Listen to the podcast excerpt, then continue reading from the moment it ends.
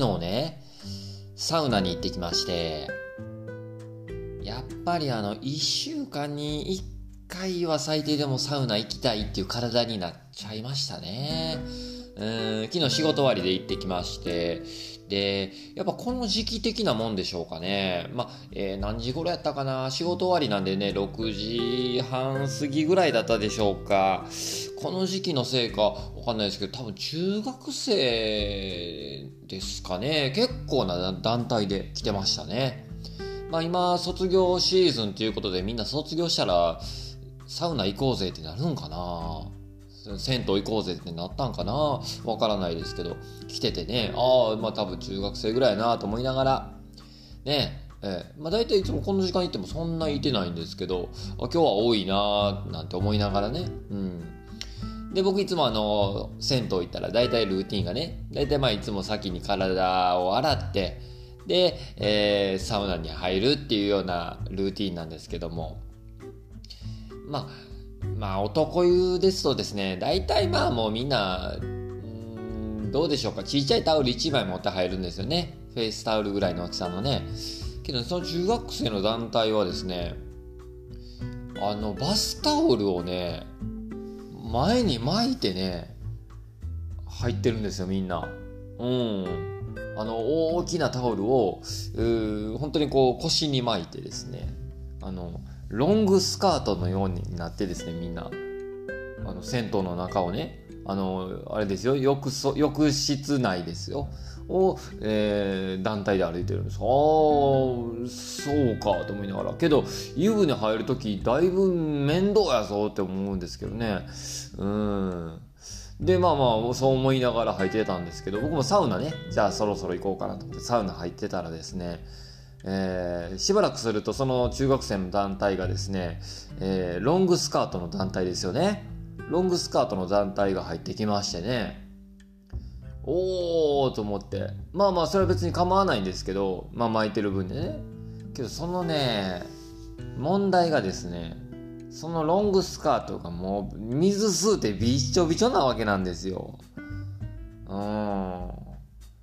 でね、まあまあ、あの、サウナ入る時ってあの、なんかこう専用のお尻に引くシートみたいなのがありましてね、あの、それを僕、あの、いつもみんな大体使うんですよ。あの、直でお尻いったらなんか嫌じゃないですか。だからこう、それ使うんですよ、みんなね。せやけど、その中学生の団体それ使わず、その、うん、びしょびしょのバスタオルのまま生きよるんですよ。あれはちょっと、ほんで、まあ、そのまま座るもんやからびっしょびしょでしょ？びっしょびしょになって、その、座ってるとこ全部びっしょびしょでしょ？で、あらかじめサウナってこうタオルみたいなね、引いてあるけど、そのタオルもまたびっしょびしょになるんですよ、終わった後ね。うん。サウナっていうのはですね、そもそもですね、リラックスしに行くとこなんですよ、僕にとっては。リラックスしに行くとこ。えー、副交感神経をですね、あのー、こう優位に働かしてですね交感神経副交感神経をこうこう行ったり来たりしながらですねで自律神経を整えるというリラックスしに行く場所なんですよね。えー、まあしかしそういうのを気にしだすとですね真にリラックスできへん。ああ。こういうの思い出すっていうのはもうおっさんなんでしょうか。悲しいですねおっさんになるっていうのは。そんな感じで猫とコーヒーとまるまる本日もどうぞよろしくお願いします。というわけで始まりましたね猫とコーヒーとまるまる猫丸でございますよね猫丸のターボーイです本日もどうぞよろしくお願いしますはいというわけで今日は何の日？行きましょうか。ね今日はですね、3月19日の、えー、土曜日ですね。3月19日土曜日。これね、面白い記念日ありましたよ。今日はですね、3月19日、ミュージックの日だそうですよ。ああ、これはなんかちょっと縁を感じますね。ミュージックの日。ちょっと調べました。ミュージックの日。これはですね、語呂合わせにちなんだ、えー、記念日だそうですよ。うん、3月19日の語呂合わせ。3月の、うん、3でミューね。ミュー。で、3、ジックっていうのは、19日が19だから、ミュージュク、ミュージュク、無理あるやろ、これ。ええー、まあ、ええけども。なあ。まあ、ミュージックの日。日本音楽家ユニオンが3月19日に記念日を制定しております。これいつも思うんですけど、この記念日ね、記念日は何かこう催し事するんでしょうかね。うん、少し調べると日本音楽文化と音楽家の現状に関する理解を求め生演奏による音楽をもっと楽しんでもらうことが目的とされており例年3月19日を中心に全国各地で有志による様々な音楽活動やイベントなどが開かれております。同志とのことですよ。ねえまああの今、まあ昨今こういうコロナ禍の状況ですけども、まあ音楽イベントもですね、あの感染対策取りながら実施しておりますんでね、うん、この辺もね、皆さん今日は、今日も、今日は、ね、音楽にちょっとこう、えー、思いを馳せる日にしてみてもいいかもわかんないですね。えー、他にも、カメラ発明記念日だそうです。カメラ発明記念日。1839年、9年、天保10年3月19日、フランスのルイ・マルデ・ダゲール氏がダゲレオタイプと呼ばれる写真機を発明したことにちなんで制定された記念日。このダゲレオタイプっていうのはですね、カメラ機に光を集めて機器に、機器に投影させる仕組み。うーん、ちょっとこの仕組みはよくわかりませんが。で、被写体は長い時間写真機の前でじっとしなしていなければならなかったものの、絵では出せない表現力で写した。ああ、なるほど。なんかあの時代劇とかで見たことあるね、これね。うん、ああ、そのままじっとしてて、じっとしててとかっつってね、それで写真撮るやつね。うん、そのままを残すため、大変な人気を集めました。また、このダゲレオタイプは観光材料として、観光ってあの感じる光、観光材料として銀メッキの銅板などを使用していたことから、日本で普及した際には銀板写真と呼ばれておりましただそうです。はい。というわけで今日本日はですね、カメラ記念日、そしてミュージックの日っていうのをね、紹介しましたけれども、ねどうですか？今日は、えー、音楽のイベントに行って、カメラで写真？うん撮る日とかにしてみてもいいかもわかんないですね。うーん、というわけで、今日は何の日のコーナーでした？ありがとうございました。はい。そして、えー、昨日、まあ、おとといぐらいからですね、ま、コーヒーの、あのー、驚きの効能をですね、ちょっと伝えてきたわけですけども、さらっとおさらいするとですね、まあ、リラックス効果があるよとかね、老化防止があるよなんても言うてきましたけども。まあコーヒーはですね他にも効能あるんですよ。うん。ちょっと少し調べるとねあのー、例えばえー、っとまあ驚えー、っとね効能として、えー、眠気を覚ます効果ですよね。うん。まあ、コーヒーの効果効能。これは結構有名やと思うんですよ。眠気を覚ます効果。これはあの覚醒作用というのはコーヒーに含まれるカフェインの成分ですね、うん、このカフェインの成分が脳を活性化することによって起きると言われております、うん。まあ、このカフェインの効果で脳が活性され集中力がアップ。で仕事や運動の効率が上がる。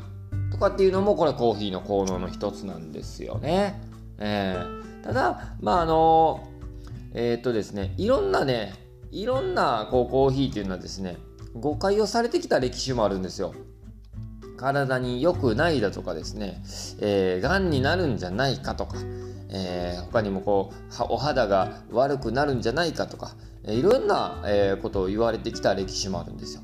ね、けどこう近年の研究によってですねいやいやそんなことないとと誤解も解かれてきたわけなんですね。えー、で、まあ、ちょっとこれね、あのーまあ、実際にこうしっかりとした大学の教授による研究して論文も発表されてるんで、このことについてもちょっと今日触れたいなと思うんですよ。はい。適度な、まあ、これね、あの、インディアナ大学っていうところ、これもアメリカでしょうね。インディアナ大学の、えー、医学部教授の、えー、アーロン・イー・キャロルさんが、えー、コーヒーについての研究結果を発表されております。適量な量のブラックコーヒーは長い目で見ると健康にいいことが研究で発表されました。もう一回言います。長い目で見ると健康にいいことが研究によって発表されました。ニューヨークタイムズの、の、まあ、あの新聞ですね。ニューヨークタイムズ紙のコラムニストであり、インディアナ大学医学部教授のアーロン・イー・キャロルさんが、えー、コーヒーに関する研究結果を発表しました。このキャロルさんの両親は、コーヒーは子供の成長に良くないのではないかという恐れから、キャロルさんにコーヒーを飲ませていませんでした。その器具が正しいものであるか知るため、コーヒーの消費と長期的な健康関連性について過去数年間のメタ分析や多くの研究結果などを調査した結果、コーヒーはこれまで思われていたほど悪いものではないと分かりました。しかし、健康にいいのは砂糖やミルク、炭水化物などが入ったものではないことに注意しなければなりませんと、えー、同時におっしゃられております。キャロルさんは例えば、マクドナルドのモカやスターバックスのフラペチーノのように飲み物は、のような飲み物は健康に害する恐れがあると認めております。キャロルさんは何事もほどほどにという言葉はこれ、ここまでも当てはまるとしています。え、ブラックコーヒーが体に良いとしても1日3から5杯程度のコーヒーが適量だと言えるでしょう。朝1杯のコーヒーが健康に与える影響、与える良い影響として以下のような可能性がありますと、えー、発表されております。これね、ざっくりちょっとあの言うとくと、えー、今日はちょっと深掘りはしませんのでね、ざっくり、えー、6つのいいことがあるとおっしゃられております。1つ、心臓血管の病気や心疾患のリスクを軽減する可能性がある。すごいっすね。2つ目、脳卒中になる確率を軽減する可能性がある。3つ目、肝疾患、最終的には肝臓がんのリスクを軽減する可能性がある。4つ目、パーキンソン病のような神経を収縮する疾患のリスクを軽減する可能性がある。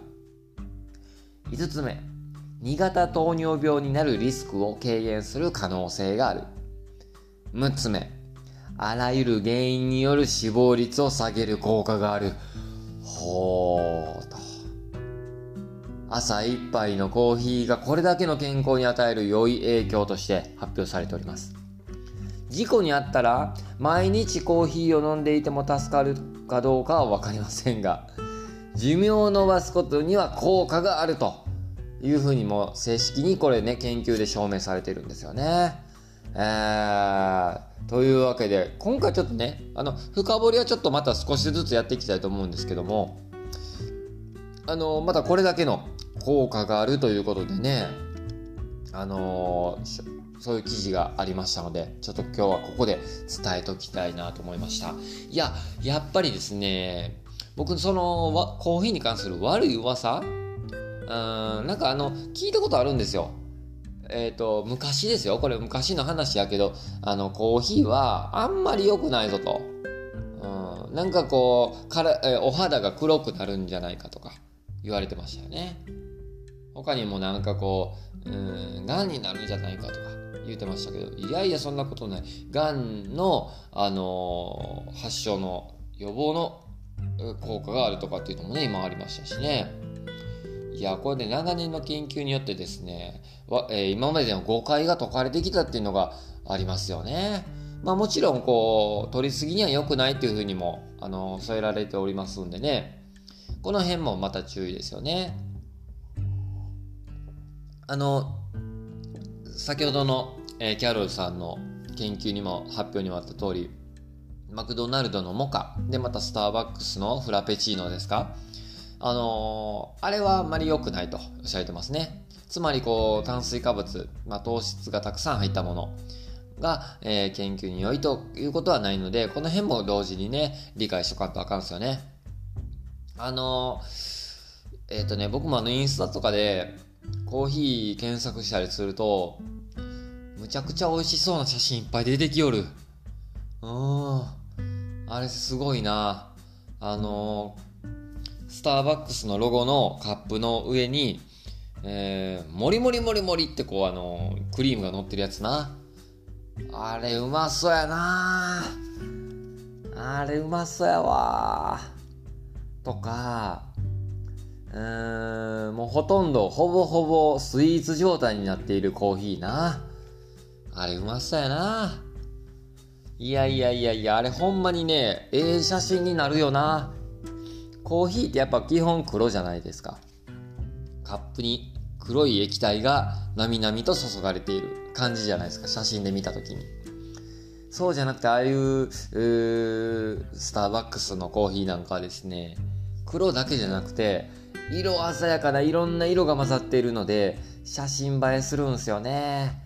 えー、あれがねやっぱりこう美味しそうやなとも思うしね。うんそうじゃないね。いろんな他の写真見ていくとあのー、渋いカップにただただ黒い液体が載ってる写真とかね。あああれですよね。あの何ちゅうか武骨な感じに僕はもうあの魅力を感じてしまうというか我コーヒーなりっていう感じでねこうスッと佇んでいるあのコーヒーがですね渋いっすね。うん。あれはいいですよ。うん。私コーヒーと申しますっていうぐらいの感じでねスッと佇んでるんですよね、何かご用命がございましたらお呼びくださいっていう感じでこうスッとねあの感じがいいんですよねえまあけどいろいろ僕もねいろいろ最近インスタとかで見たりするとねやっぱいろんなコーヒー見るの楽しいですねいろんなバリエーションがあっていいと思いますそして、えー、いろんな人に飲みやすいコーヒーがあってもいいと思いますので、いやいや、甘いのがコーヒーでしょと思ったら、それもコーヒーなんですよ。ね。あるバリスタさんがおっしゃってました。コーヒーの入れ方、いろいろありますけど、ルールなんてものは、いやいや、そもそも正解ってなんてものはないと。飲み方にももちろん、ね、あの、ないので、皆さんそれぞれの楽しいコーヒーライフを送るのがいいとおっしゃってたので、僕その通りやなと思いましたよ。ね。正解なんてないっすよね。そうなんですよ。そう思います。あの、ある農園のね、コーヒー農園の、えー、方がコーヒーを入れてる動画を見ましたけども、僕なんてね、ちまちま量を測って、で、えー、ね、ドリッパーにペーパーをセットして、ペーパーを濡らして、で、こう少しずつ少しずつお湯の量を測りながら抽出して飲んでコーヒー美味しいってやってますけど、そんなんちゃいますよ。コーヒー農園の方のあのコーヒーの入れ方。ねあのドリッパーにねこうコーヒーあの引くんですけど引くのもあの石臼でガーガリガリガリガリガリって。豆潰して。それ潰した豆をさっとペーパーに入れて。ほんであの横であの鍋にグッツグツ沸かしてた。ね火起こしてグッツグツ沸かしてた鍋のお湯にお湯をそのペーパーにザー入れてお湯あのコーヒー抽出してましたわ。あれも美味しそうやなと感じましたもんね。あんなコーヒーいつか飲んでみたいと思いましたよ。けどちょっとあれやる勇気俺にはない。いつかみんな飲もうな。言うてますけど。そうなんですよ。ねえ。だからコーヒー飲み方で正解なんてないです。ねだからまあ皆さんも楽しいそれ皆さんのご自身のコーヒーライフ楽しんでいきましょうよ。ねえ。僕あのコーヒーカップコーヒーカップにもね、もちろんいろいろ、あのー、写真見てるといいなと思うものもいっぱいあるんでね、コーヒーカップ最近もいろいろ見ちゃってます。はい。言うてます。というわけで、以上、コーヒーの効能の話でした。ありがとうございました。はい。まあ、この猫丸はですね、猫のことについても、コーヒーのことも、あと他いろんなね、ことについても話したりしてますけども、あの猫僕ねトムと一緒に暮らしておりますけどもトムはですね大体この朝の時間寝おるんですよ。うん、で夜中起きてで夜中起こされてで朝寝るっていうサイクルなんですよ。だから僕はあの乱されてます、うん、僕のあの睡眠を乱されてます。はい。昨日は言った通りサウナ行ってでむちゃくちゃこういい疲労感気持ちよくなっていい疲労感のまま今日寝れんちゃうかと思ったんですけどねあのー、その前にその前にトムを疲れさせてトムも寝させなければいけないと思ってトムといろいろ遊んだんですよ。遊んで遊んで。でトムの大好きなカツオもあげて。遊んで遊んでね。うん。よし寝れるって待ってね。でまあ僕も寝る体勢に入ったらトムもね布団の上に乗ってきてああこれええ傾向やぞと思ってね寝たんですけど。いやいやそんなん関係あらへんトムもいつものあの夜中3時4時になったら起きよる。起きて起こしよる。関係あらへんね。そんなトムにとっちゃ。うん。まあまあトムはトムの生活があるでしょうから、ねまあ、こうやって共存しとるわけですけども。まあまあまあねそんなトムと一緒に暮らしておりますよ。で今は寝るサイクルに入って寝とるという感じですよね。いいなそんな生活したいなと思いながらまあ猫に憧れる生活を一緒に送ってるんですよね。えー、いつかトムのようにですね寝たい時に寝る。そして遊びたい時に遊ぶ。っていう生活をするのが自分の夢でもあるね。うん。だそういう生活をしたいなって思ってるんですよ、僕。うん。だからあのー、えー、仕事もですね、やりたい仕事をしたいなと最近思うようになっております。もちろん今の仕事がやりたくない仕事なのかって言ったらそうじゃないですよ。ね、それなりに、まあ、きついことももちろんありながらもやりがいを感じているわけですってわけですけど、やっぱりやりたい仕事、コーヒーですよね。うん。コーヒーを、まあ、少しずつコーヒーに携わることをしていきたいと思いまして。で、最近ね、あの、こうやってこう、いろいろコーヒーのことも学びつつ、で、コーヒーにまつわる仕事が何をあるのかっていうのも、ね、あの、学びつつですね、あの、まあ、この今年1年はですね、自分にとって研鑽期間やなと思いながら、あの、ちょっとね、いろいろ、えー、野望をね、巡らしております。で、そんな中ですね、まあ、とにかく僕はコーヒーに関する知識もなければ経験もないんですよ。ねえ。まあまあ、その第一歩じゃないですけども、あのー、UCC のね、コーヒーアカデミーに来週、えっ、ー、と、土日と2日間行ってくるのを申し込みましたよ。ねえ。まあ、そこで本当にこう知識的なことを学んでいけたらなっていうふうに思ってます。それをね、またこちらで、またね、少しずつ発表していけたらななんて思ってますよ。やっぱなんせですね、知識はですね、人に言うことで定着していくっていうこともね、聞いたことあるので、ね、こう、学ぶだけじゃなくて、こう、いろんな人に伝えていくことで自分の中に、こう、しっかりと入って定着していく。これいいですよね。だからこう、あの、だからこのポッドキャスト、猫丸もですね、捨てたもんじゃないんですよ。ねあの、こうやってこう話してるのも、あの、まあ、自分自身のためであるなっていうふうにも感じております。はい。そしてですね、あの、また皆さんのコーヒーライフ、またキャットライフのね、少しあの、えー、何ですか、お役に立てればと思うんですよね。まあもちろんそれだけじゃないですよ。猫とコーヒーだけじゃないので。この〇〇の部分ですよね。〇〇の部分は僕もいろいろ、あのー、最近あったこととか、マイブームとか、いろんなことも話していきたいなと思うんでね、それだけじゃなくて、そういう人たちだけじゃなく、えー、まあまあ、あの、ゆったりとね、もう作業中、移動中とかに聞けるような、猫丸にしていきたいな、なんて思ってますんでね、えー、まあ、もちろんね、ちょっと長いぞと。お前ちょっと長いぞ、もうちょっと10分以内ぐらいに収めろとかっていう声もありますけど、これが猫丸なんですよ。はい。僕も考えました。ね。視聴数、視聴者数稼ぎのためにちょっといろいろ調べました。ね。ほんなら、だいたい10分、8分以内に収めた方がいいとか、えー、いろいろ出てくるんですよ。こう、いろんな情報をね、お役に立てる情報移動中でも、えー、楽に聞けるものとかねいろいろあったんですよ。ああなるほどと思って僕それをちょっと取り入れようかと考えたんですけどいやこれは猫丸じゃないなと思って思いとどまりました。今まで通りのスタイルで行こうと思います。はい。まあ時にはいろんなねあのことを試していきたいと思うんですけどあのそれはもうより柔軟にね変化していきたいなと思うんですがいろいろ考えております。はい。